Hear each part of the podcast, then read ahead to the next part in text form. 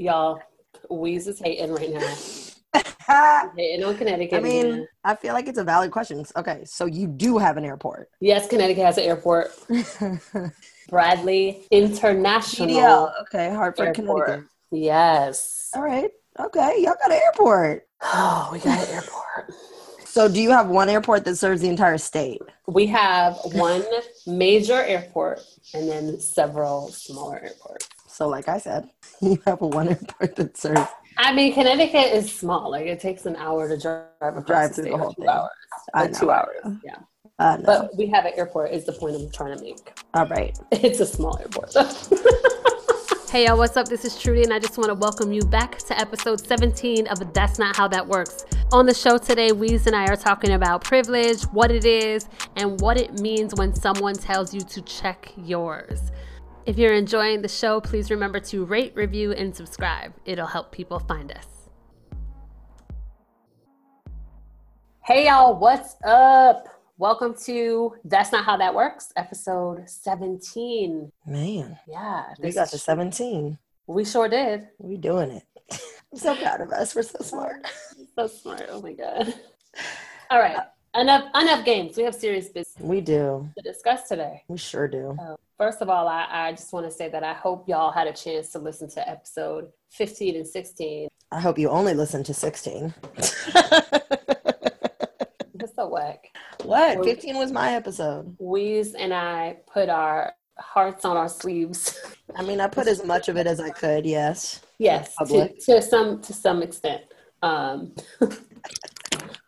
but today we're talking about privilege. Surprise! Yay!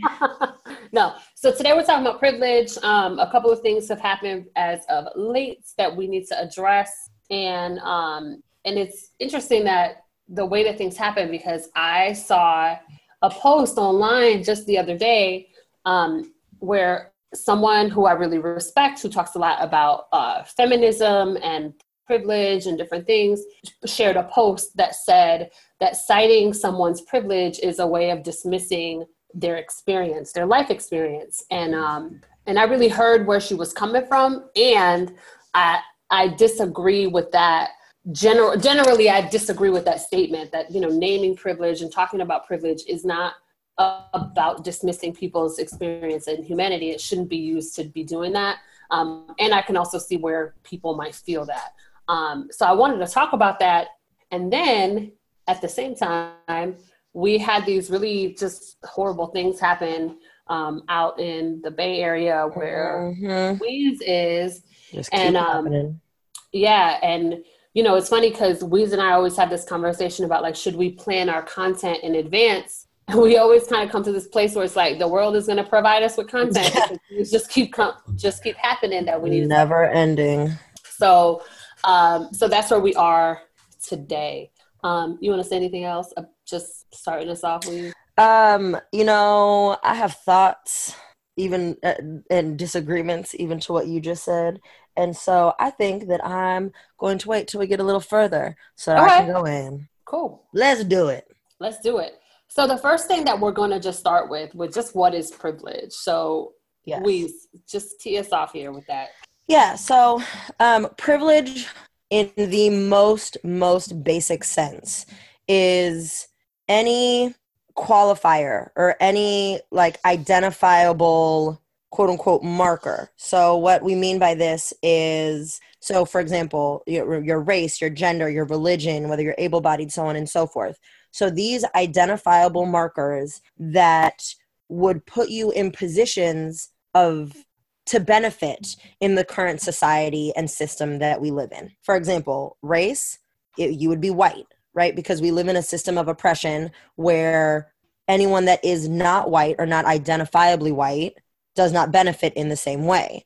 Gender, it would be male because we live in a patriarchy. Yeah. But I think what I hear you saying is that like privilege is really about it's something that you have that gives you an advantage. So yeah, privilege is first of all, privilege is is for the most part born, right? You are born with this privilege.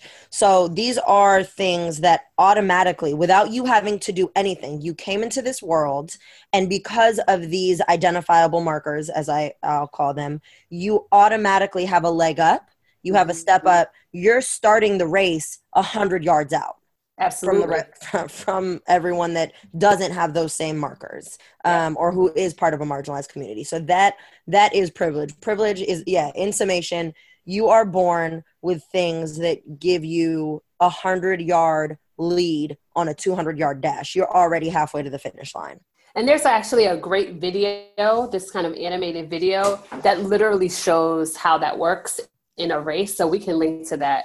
Um, yeah so there's actually the reason i use that analogy is that is something that we've done that is a practice that i've done with especially when i'm working with like high schoolers or college kids you literally start them all at a line and i Mhm. think that th- th- this isn't like privilege walk. yeah privilege walk i was gonna say this isn't something that i created but like this is why i use this analogy because this is the best way to explain it so you literally and and for those that don't understand a privilege walk you literally start at the same line and then you call out like if you are white take a step forward so you know certain markers of privilege get, get you steps forward so you get to walk forward based on your privilege and then it's like cool turn around and look how far ahead you are from everybody else Right. um and and that for a lot of people is super impactful Yeah. um i think everybody should do that at some point in their life Yeah, absolutely. I agree. So, but yeah so that's what privilege is. So privilege is usually unearned, something you're born with or born into that gives you certain advantages and leg up in society. There are a few exceptions around um, whether they're unearned or born into.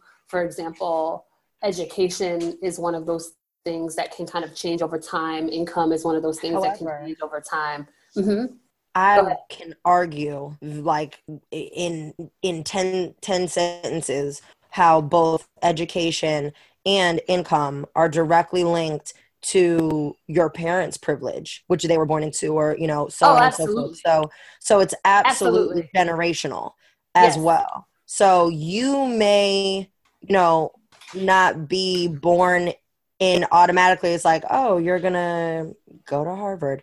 But it is a hundred percent dependent on, you know, the the generational uh let's call it passed down. Education is generally generationally passed down. We're not saying that people of color cannot pull themselves up by their bootstraps and achieve higher education or um uh, you know level up to a higher income status but if they don't do that because there are very real systemic roadblocks Right. then the likelihood of their children being able to do that is very Right. low so i want to make that really clear even though yes there are things that you are not quote unquote born into if people of color if, if your parents identify as a marginalized person and they have managed to navigate through all of the systemic roadblocks to be able to achieve higher education then it is more likely that you will also Right. but So, For example, perfect fight- example.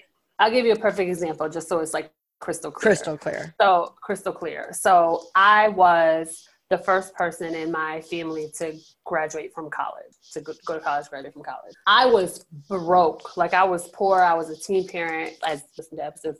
Um, so, you know, I have been like lights out broke, right? right Today, I have a lot of privilege around my education. So therefore my children, even though they are, they identify as two black men, right they went to college, like they graduated and went to college. You know Right. what I mean? Like they had made decisions about like whether or not they wanted to go to community college or not, but like the pathway to get there was really easy for them and they Right. didn't have to go through the things that I went through and to do that. Right. And uh, so I just I just really want to reinforce that for people that are going to sit here and be like, "Oh, like you can go to school if you want to."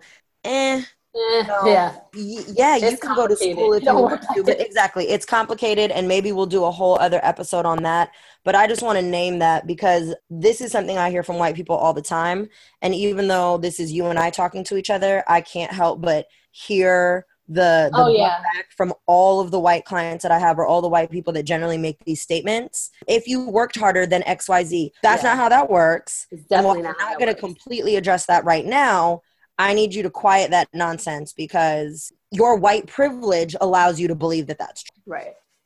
That is all. Now we can move. Okay, great. so, so privilege is definitely linked to identity, and Yes. so there are two kind of helpful ways to think about identity. We have mainstream identities, and we have marginalized identity. And so we'll just kind of run through those kind of markers and kind of call out like which are the privileged identities and which are which are the mainstream or privileged identities and marginalized or uh, typically oppressed oppressed uh, right groups. And also, so the first year, we yep. are recording in the United States. So, yes, while some of these for like our international listeners or people with international backgrounds, you might hear certain things and be like, "Oh, where I come from, that's not a hundred percent true." Like I think about, oh, you know, my lineage. Like, okay, that might yeah. not be hundred percent true, but there are still a lot of these are universal and some of yeah. these aren't and we acknowledge that but that's a larger conversation so we're really working within the framework of the united states yeah thank you because that's where we are that's where we are um, so the first one is around race and mm-hmm. so obviously the mainstream identity being white and so that's the privileged identity and then the marginalized marginalized identities are people of color and so the the other thing about race is that race and color are also very linked. linked. So mm-hmm. even in communities of color, people who are lighter skinned have more privilege than Correct. darker skinned people. So even in communities of color, the idea of light skin privilege is a real thing. It's very real. Colorism is a thousand percent real. Um, like I don't know how often this has happened to you, Trudy, but like when I'm with my people, and especially you know because we're both fairly racially ambiguous, light brights, if mm-hmm. something mm-hmm. is happening, they'll be like, "Weeze, Weeze, like go, go handle oh, this." Oh yeah, right. And and at no point am I like, "No, why?" I'm like, I'm already like, I got this. Like y'all don't say anything, don't do nothing, don't move. Make sure your hands are visible. Like I'm gonna go do the talking or or be at the front line or whatever because and, and I know you are too. Like we're cognizant. Yeah of colorism. We're cognizant of the way that we can disengage an unconscious bias or like create enough confusion to where like we might have a safer space or more, you know, an easier chance navigating certain situations. Um, Absolutely. Um, so this is really, really real.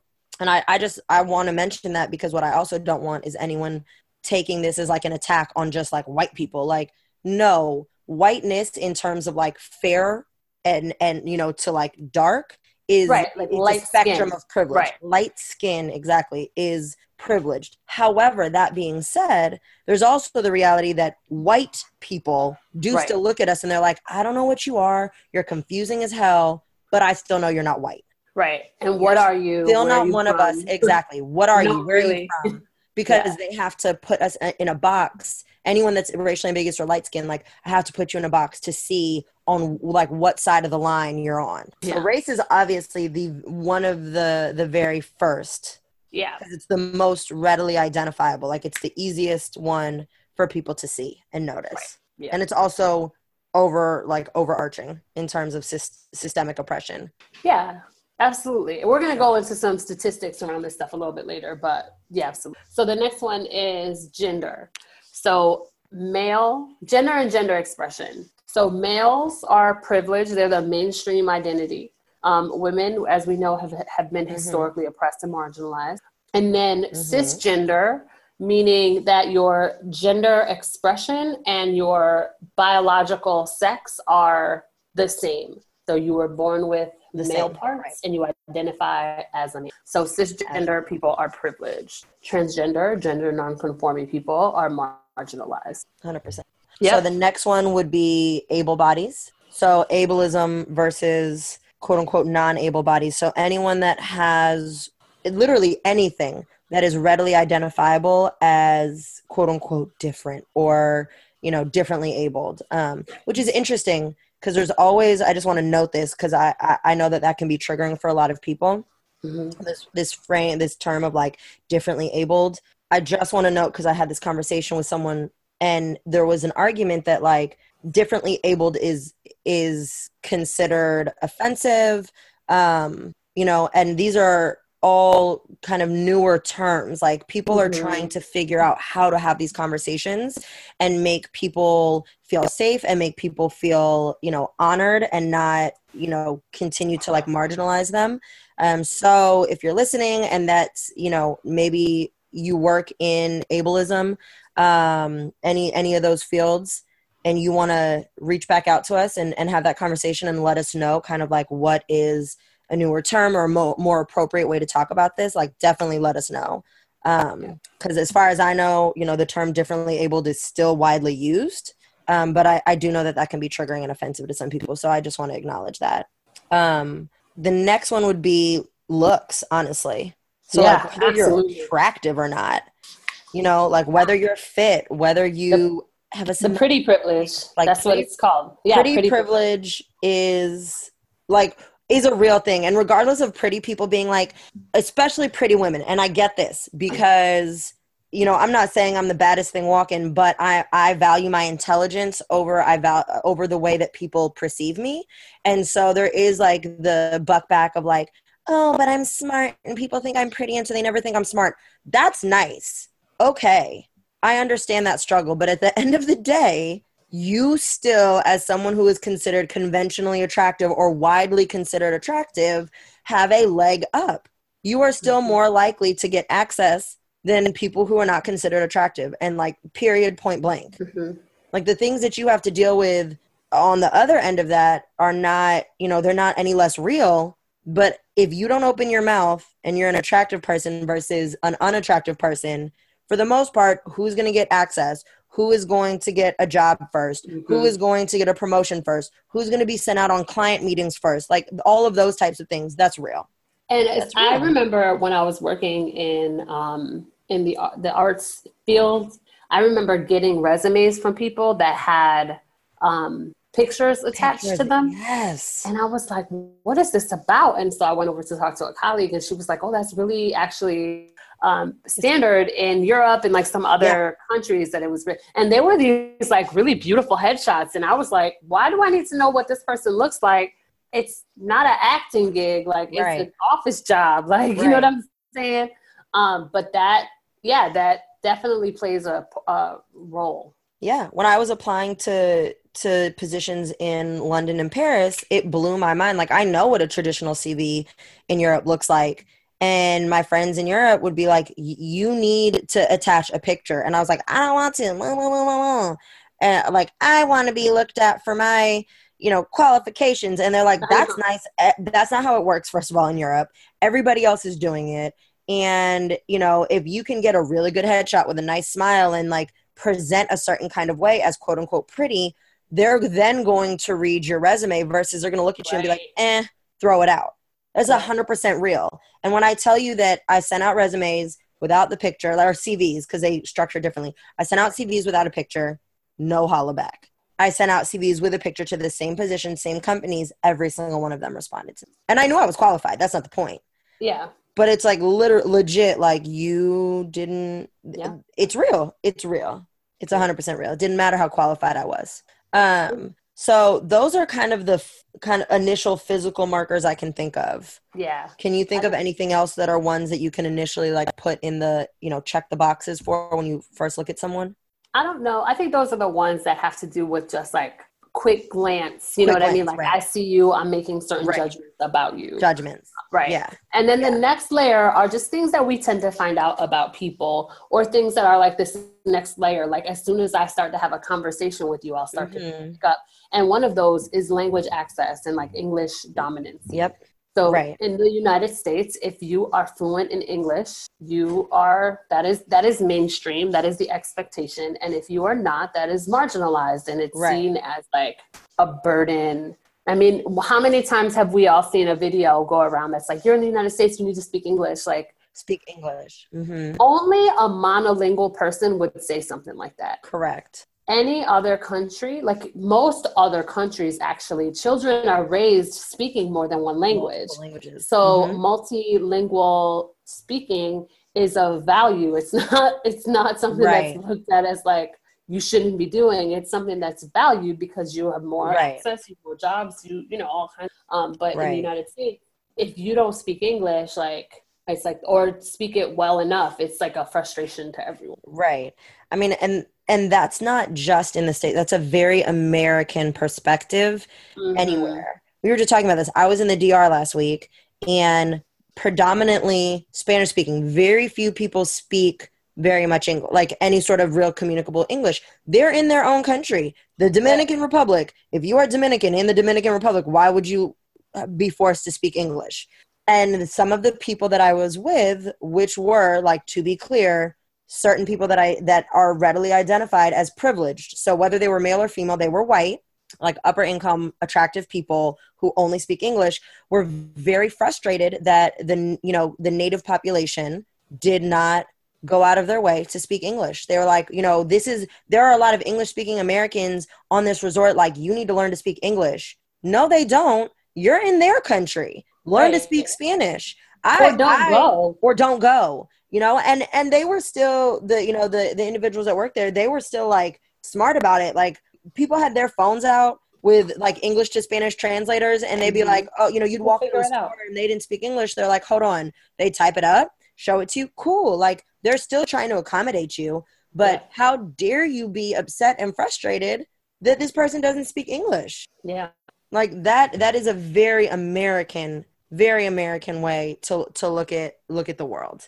and like somehow you are beneath them if you you can't speak English mm-hmm. seamlessly. Right. So that's definitely one of them. I think language is often connected to citizenship to status, citizenship. like yep. U.S. born versus immigrant versus undocumented. Correct. All of these things have different levels of levels, privilege yeah. and access or marginalization. Whereas if you are U.S. born, you're privileged. And that, to give you an example of how this kind of works, even among communities of color, people who who were born in Puerto Rico are U.S. citizens. Citizens, right? So hopefully, folks know that United I Puerto Rico. People do. I know some people don't. Someone asked my father recently if he had a green card. Yeah, and he was like, "Yo, I'm Puerto Rican." No. And they were like, "Yeah, do you have a green card?" Oh Lord, have mercy. Yeah. Or how long did it take? No, Puerto Rico's an American colony. Like Hello. they get citizenship. I'm right. sorry. What do we call it now? A territory. It's no, it is an American we, colony. We you talking about, but we call it a colony. Right, that's right. You know, well, people who don't want to admit that colonialism is real and still yeah. thriving.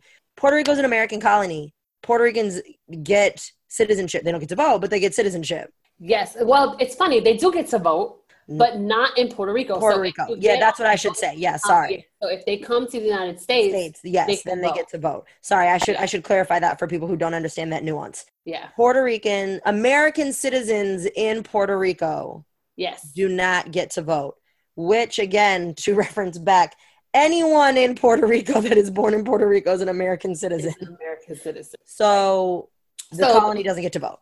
Right. So the the point that I was trying to make there is that even among people who have who are marginalized in other ways because maybe they're not English dominant, maybe they're dark skinned, right. they still have privilege because they can come to the United States and a lot of different right. um, like Spanish speaking Latin American, Caribbean countries, you know, have certain types of feelings about Puerto Ricans being able to come here right. and just kind of be and, in America. And, be able to kind of get access to different services right. and vote and do other things and not right. having to deal with like immigration, green cards. Like right. That. However, once they get here, if they don't speak English or they oh. don't present in the way that mainstream identities want them to present, then they're automatically assumed to be less educated, immigrants, not having citizenship. So it's yeah. interesting, right? As soon as you leave a certain space, then you are marginalized eh, or viewed well, as part yeah. of a marginalized community. So, like, I, I say that just to be really clear for people that are listening that mainstream and marginalization can shift in certain ways depending on location and population. And so, right? what I believe you're talking about is the concept of intersectionality. Oh, you don't say. Perhaps we should discuss this. that is exactly what I'm talking about. So, intersectionality is the idea that any one person can have multi layered identities, and that those identities, while they are not independent of each other, right, they intersect, they cross over, while they're not independent of each other, can shift your privilege in different environments. So you're not just a woman, right. you're not just a person of color, but right. you're a woman of color. Right. And that in itself has unique experiences that you wouldn't have if you're just a person of color or just a woman, a white woman. Correct. And so the more layers there are, the more marginalized you can be, right? So, for example, a white cisgendered man is at the top of the hierarchy pyramid, and a white cisgendered male who identifies as gay is right knocked one level down on the pyramid, just like a white male, either gender fluid or uh, transgender, whether he identifies as straight or gay, is even further down on the pyramid. Then you, right? So there's layers to it. So that's why they always say the most marginalized individual is going to be a black transgender lesbian woman like right. off top. And and then don't even get into whether she's english dominant not english dominant like right? Who and, and poor and and, and poor and uneducated and all these other things right? So there's the other layers to it but that's why women of color keep screaming at white feminists that they need to be cognizant of their privilege and need to be cognizant of the intersectionality of race and gender mm-hmm. in the the fight for feminism, feminism and the fight for equity because the way that feminism is is you know being fought for and is being spoken about does not acknowledge the struggles of women of color and does not acknowledge our voices right. and so that's why women of color are yelling at white feminists or, or white women that are you know fighting the the feminist cause so to speak. And we're just like yo y'all don't listen to us. You don't account for us. Like this is why we're pushing back against you. Like we we yeah. need to be accounted for too. And we saw a lot of this um, just even visually like in a lot of the pictures around the black lives matter Correct. movement and then the women's march movement. march, yes. Right. So there yes. were large numbers of women of color at the various rallies all around the United States. And in the Black Lives Matter movement, you didn't see a lot of white women at all. Um, you know, coming to the to the line to protest to participate. I didn't see um, white women in Ferguson. I mean, it, it, there were a few. No, sure, and, that, right, and, right, right. and and I bring that up because a lot of people hear Ferguson, they automatically assume this is about Michael Brown. No, that is where the Black Lives chant and Black Lives Matter movement really originated because it was that moment that sparked the and but I say that moment the the murder of this young man sparked the movement and and so we're out here fighting for Black lives white people were not present. You know what I mean? Like you want, uh, we're constantly showing up for for feminism, right? And that we're included, but y'all can't show up for anything right. else. But Trump is voted into office, office, talking about grab him by the pussy, pussy, right? And and there's a rat you know, and right. millions of women like flock right. to Washington and all over. Right. And you want to, and I'm, you know, that's not to say that, right. And that's not to say that like women of color shouldn't be at those rallies. That, you know, like I'm not making a judgment on any Oh, no, not at all. Out, like that you can even see in the picture, um, in, in the pictures of these events where that criticism is from. It's coming from. Right. Absolutely. Absolutely. Like, so what I, and so what I think this conversation also is, is showing, and I really want to call attention to it, is that most people have some privilege. Correct. What so uh, when we're talking about all these different dimensions of a person's identity, right? Like race, gender, religion, English accessibility, education mm-hmm. level, all these things. When we talk about all right, citizenship, when we talk about all these things, most people have an amount of privilege that they can leverage that they can use to get access to things or that mm-hmm. they can leverage on the behalf of other people. Right. Right.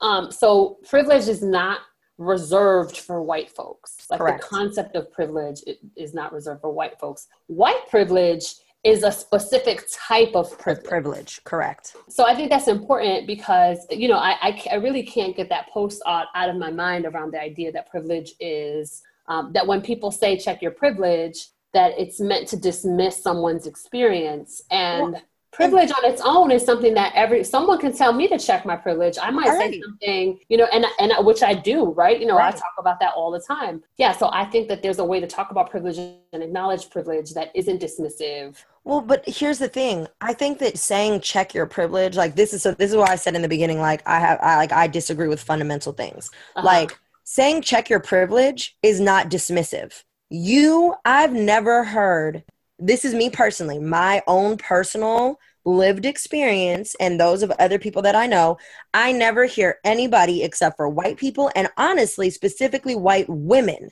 have a problem with being told to check their fucking privilege. First of all, when somebody says check your privilege, they're not denying your humanity. They're not telling you that your human experience, that the human condition, that your ability to struggle or feel emotion and pain and sadness and stress is not real. That is not what check your privilege means. But only white people and only white women, for the most part, are the ones that want to buck back and say that there's a problem with being told to check their privilege. And for me, that's because we live in a society that constantly celebrates everything that you identify with, that mm-hmm. creates systems to allow you to constantly benefit from. And so you're walking around a world that where everything is constantly easier. I'm sorry, it's just easier being a white person. Even if you're a white woman, it is easier being a white person than it is to be anything else. And mm-hmm. again, that doesn't mean that you're not a human being that feels things and that experiences life in the same way that we all do. But what that means is that you get to navigate this life a hundred yards ahead of everybody else. So being told to check your privilege simply means recognize that you get a hundred yard head start when we tell you to check your privilege, we're not saying that you're any less of a human being. We're just saying that you need to be cognizant of the fact that you're talking to somebody who starts further back than you, whose experience is 10 times harder. And the last thing I'm going to say is this. The fact that you even get to have a problem with being told to check your privilege is your own like that is your own white guilt. That is your own shame. That is everything that you are feeling internally. And you need to work through that. I urge you to hire a coach you can hire me. You can hire Trudy. You can hire somebody brand new. But what that tells me when you can't hear a person of color or somebody that identifies with a marginalized community telling you to check your privilege without automatically going on the defense and saying, but I'm a human being too, that just tells me that you have your own shit that you haven't worked through. And that because of that, my voice and my struggle and my pain is automatically silenced. You don't value it you can't hear me because you're so consumed by your own reality of mm-hmm. privilege. And so I'm calling like I'm that's what I'm saying like I don't hear that. I don't I can't rationalize that experience. Like I I can understand the experience of being silenced. It happens to me all the time. I get that. So I understand that initial experience of like, oh, I feel like my human condition is being silenced. However, that's not what that means. That's not how that works. And so you don't get to pull that card. You don't. Yeah. You just don't. And I think the other thing that it means, like check your privilege, is to just it. When I see it used, it's usually used to signal that one of your biases or assumptions about the world, world. is influencing your response to something or influencing your behavior towards something that's not really translating to the people that you're talking to like there's something that is not connecting because specifically related to your biases or your assumptions about how the world works. Yeah. Yeah. I mean, and I would even add another layer to that for clarity, just if for people that like all of these concepts are new for, your privilege is what informs your bias. So when your bias is showing, right? When I I, t- I tell people that all the time, I'm like, your white privilege is showing, your bias is showing, your you know, check your privilege it's because your biases and the way that you see the world, the lens with which you get to view the world, is informed specifically by the privilege that has informed your life narrative. And so when you say something and exactly it's not connecting or your bias is showing, you have to take a step back and acknowledge that your bias is informed by that privilege. Right. You get rose colored glasses because of that privilege. And and you just got to accept it. It's okay. You're right. It's okay. It's not your fault. Like it was. Right. That's just how the world was made. Like that's just how our well, I shouldn't say the world. Our society was built. Was built this way. Yes, the system was literally built. You are, and this this goes into what I just said about like white guilt and like white shame. You can be a good person. Mm-hmm. You can literally walk through the world and try to do your damnedest to make sure that anyone from a marginalized community when they're in your presence feels honored and valued and uplifted and empowered. That does not negate your privilege. Like if you are born with any sort of mainstream privilege that doesn't negate the good that you try to do.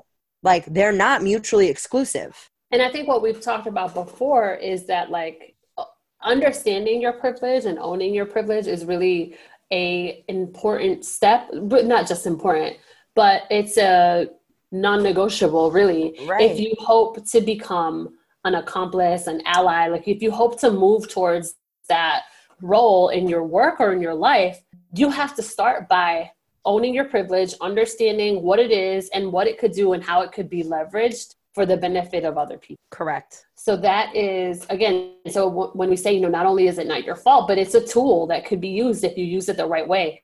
But if you feel like when people are challenging it or calling it out, if you want to kind of just like push it to the side, you can't do the work to really own it and be like, "Oh, actually, you know what? Let me let me think about how my privilege is showing." Right. And how I can like reframe this or how can I how can I use this to you know in a different way and that's what really what we want especially in our work to make this co- the coaching industry more accessible more inclusive is for white coaches to do that work to go through the process to own their privilege to understand it so that they can create environments that are safer that are more inclusive whether it's in their direct work or their social impact work you know like whatever area of your life this that this is kind of showing up for you Right.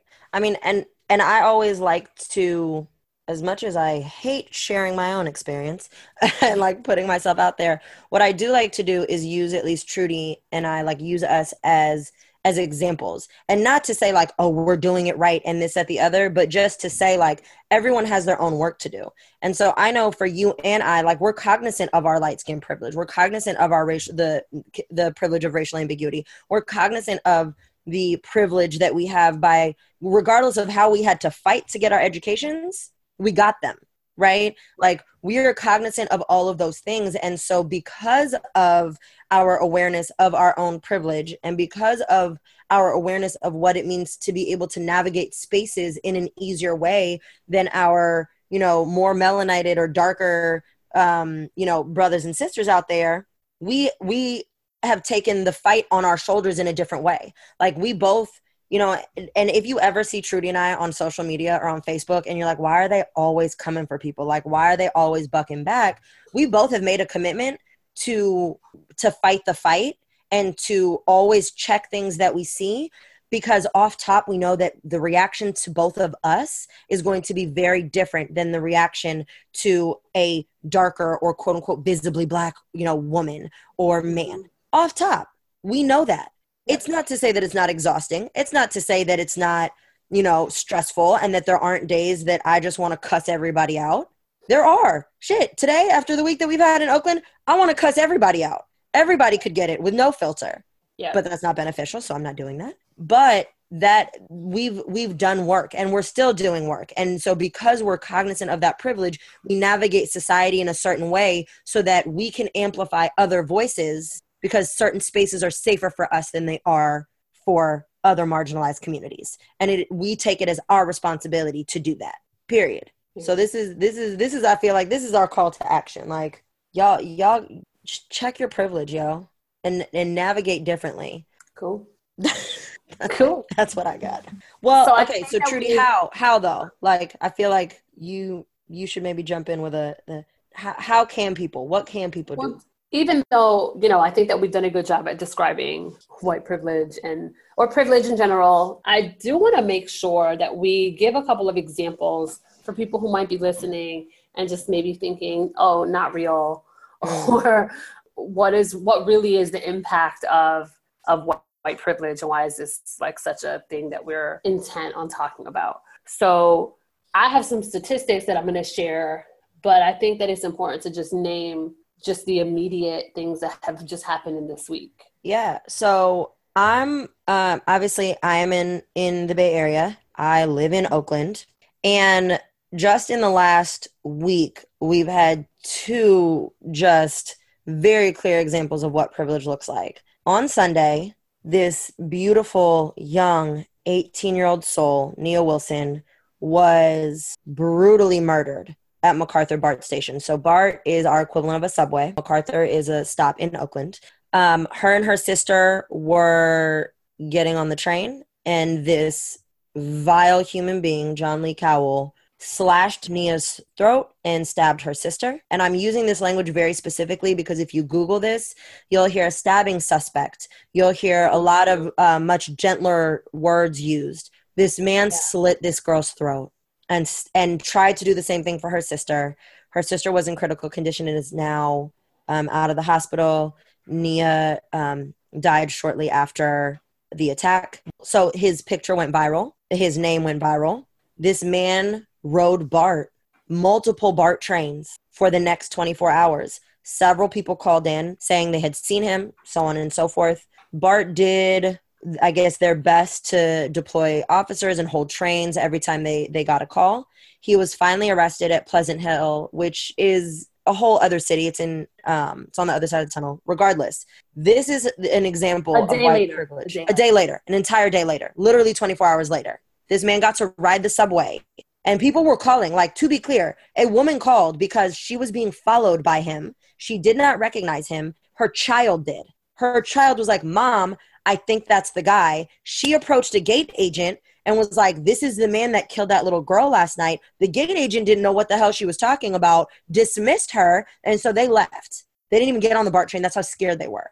Like, people are scared. Even now, he's been caught. People are scared. And he was arrested without incident. Okay, so this is right. This is the white privilege aspect of it. This is how he was arrested. He's on the on the platform waiting for the train because they held the train, and the BART police approach him. Excuse me, sir. What's your name? He doesn't lie. John Cowell. Okay, sir. You are going to be placed under arrest for the alleged crime that you committed. This man is on film. They identified him as being her murderer. Like, oh, for the alleged crime. So they very gently and calmly put his hands behind his back. They arrest him.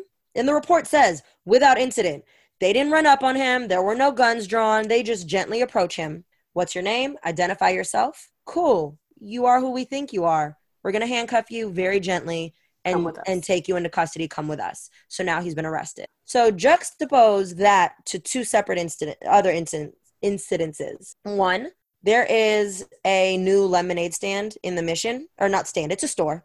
Um, dope. It's called Lemonade. If you're in San Francisco in the mission, it's owned by a black man. Go spend your money there. But so, very long story short, Victor Stevenson owns it. He was literally just getting into his business. Keys, code, all of a sudden, four cops show up, run up on him. Somebody in the neighborhood, I guess, called them and he's approached by two of the officers. They're asking him for his identification. Do you own the store? What is your relation to this store? The other officers he said like and he names it. He was like they had their hands on their gun. Like they were ready to draw on this man. And so naturally he does what all all people of color and specifically black men have been trained to do stay very calm make sure his hands are visible explain to them you know that he owns the store all of the identification is inside for his business license so on and so forth. He proceeds to unlock the store with his keys and put in the security code that he has because he's the owner and they're still like ready trigger happy ready to kill this man. So this man did not commit a crime and is ambushed by four officers not they don't give him the benefit of what's your name why mm-hmm. are you here right so there's that and then just to make it even clearer because this these were bart police that arrested this man I don't know how many of you have seen Fruitvale Station, how many of you know who Oscar Grant is, but in 2009, there was a fight on a BART train. The individuals that were suspected of fighting were pulled off the train aggressively, violently. There is video of this. If you do not believe me, YouTube it. Pull him off the, him and his friends off the train.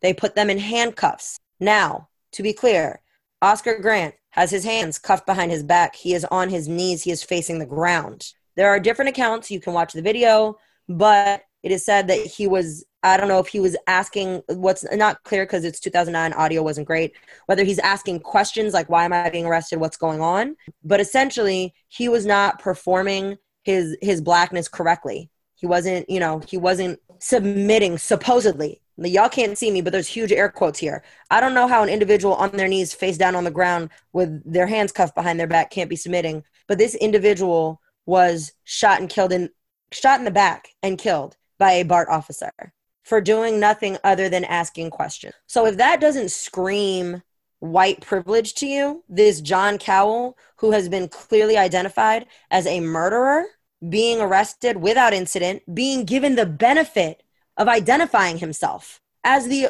as the correct white man before he's arrested versus Victor Stevenson, who was doing nothing other than trying to open his business, and Oscar Grant, who was doing nothing other than being a black man on New Year's Eve, being murdered. Like I, I don't know how how that's any clearer.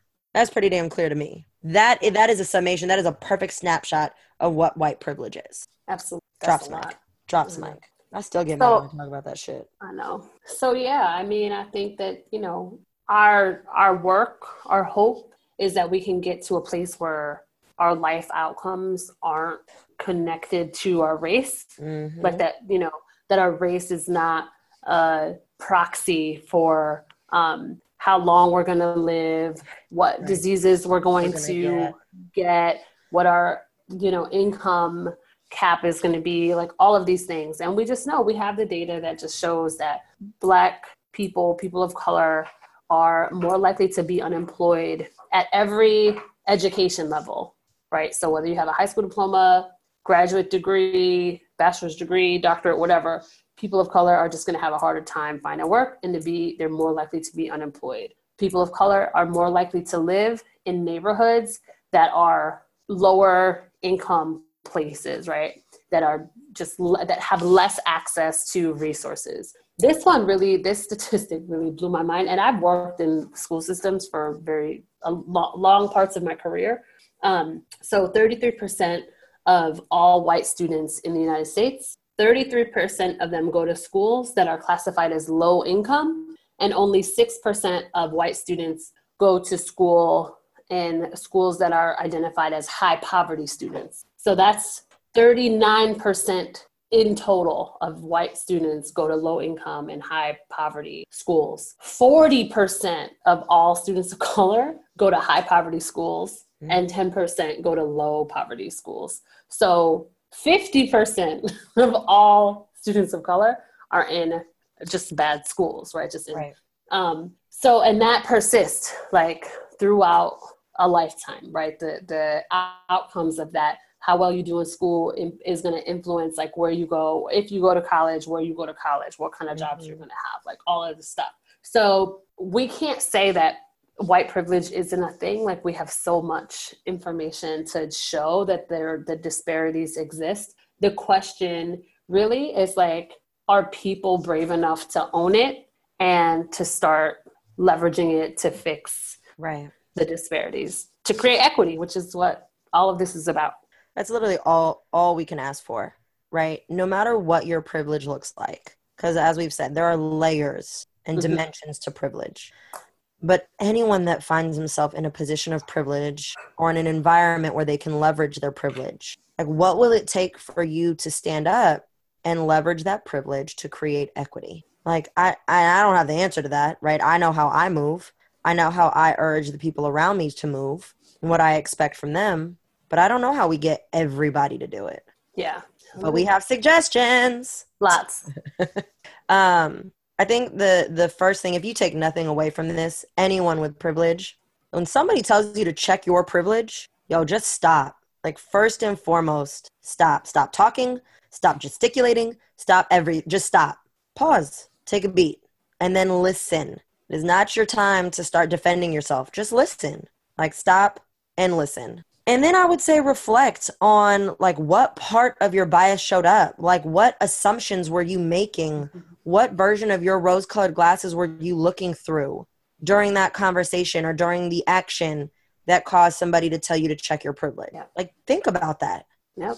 if you're talking to somebody that you know is somebody you know and you feel comfortable asking them to explain to you like yo what did i just do or say that made you feel like that or made made it seem as though you know I was waving my privilege flag, mm-hmm. you know, ask because that's how you're going to learn. But keep in mind that no person, no marginalized person that is going to tell you to check your privilege owes you that explanation.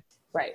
And that's why it's important to really be in community with people because if you're if you are in community with people and you ask that, you're likely going to get an answer because there's a relationship there. Mm-hmm. But if that person doesn't know you or they don't feel like you're asking from an authentic place um, but that rather you're asking to like challenge to be able to challenge them like they right. don't they're not likely to um, you know to answer and if all else fails ask Weeze and I right to be like this is what happened this is what I said like what and we'd be happy to help you out Right. And kind of walk you, you know, walk you. Um, the next part is to own the impact of what you're saying. right So I think we talked about this in an earlier episode. You know, part of the process of of equity and recognizing that it's a practice is to own both the intent of what you're saying and the impact of what you're saying. Um, so if you have said something that the impact was harmful or triggering, own that and you know create that space for multiple realities to be real, mm-hmm. right?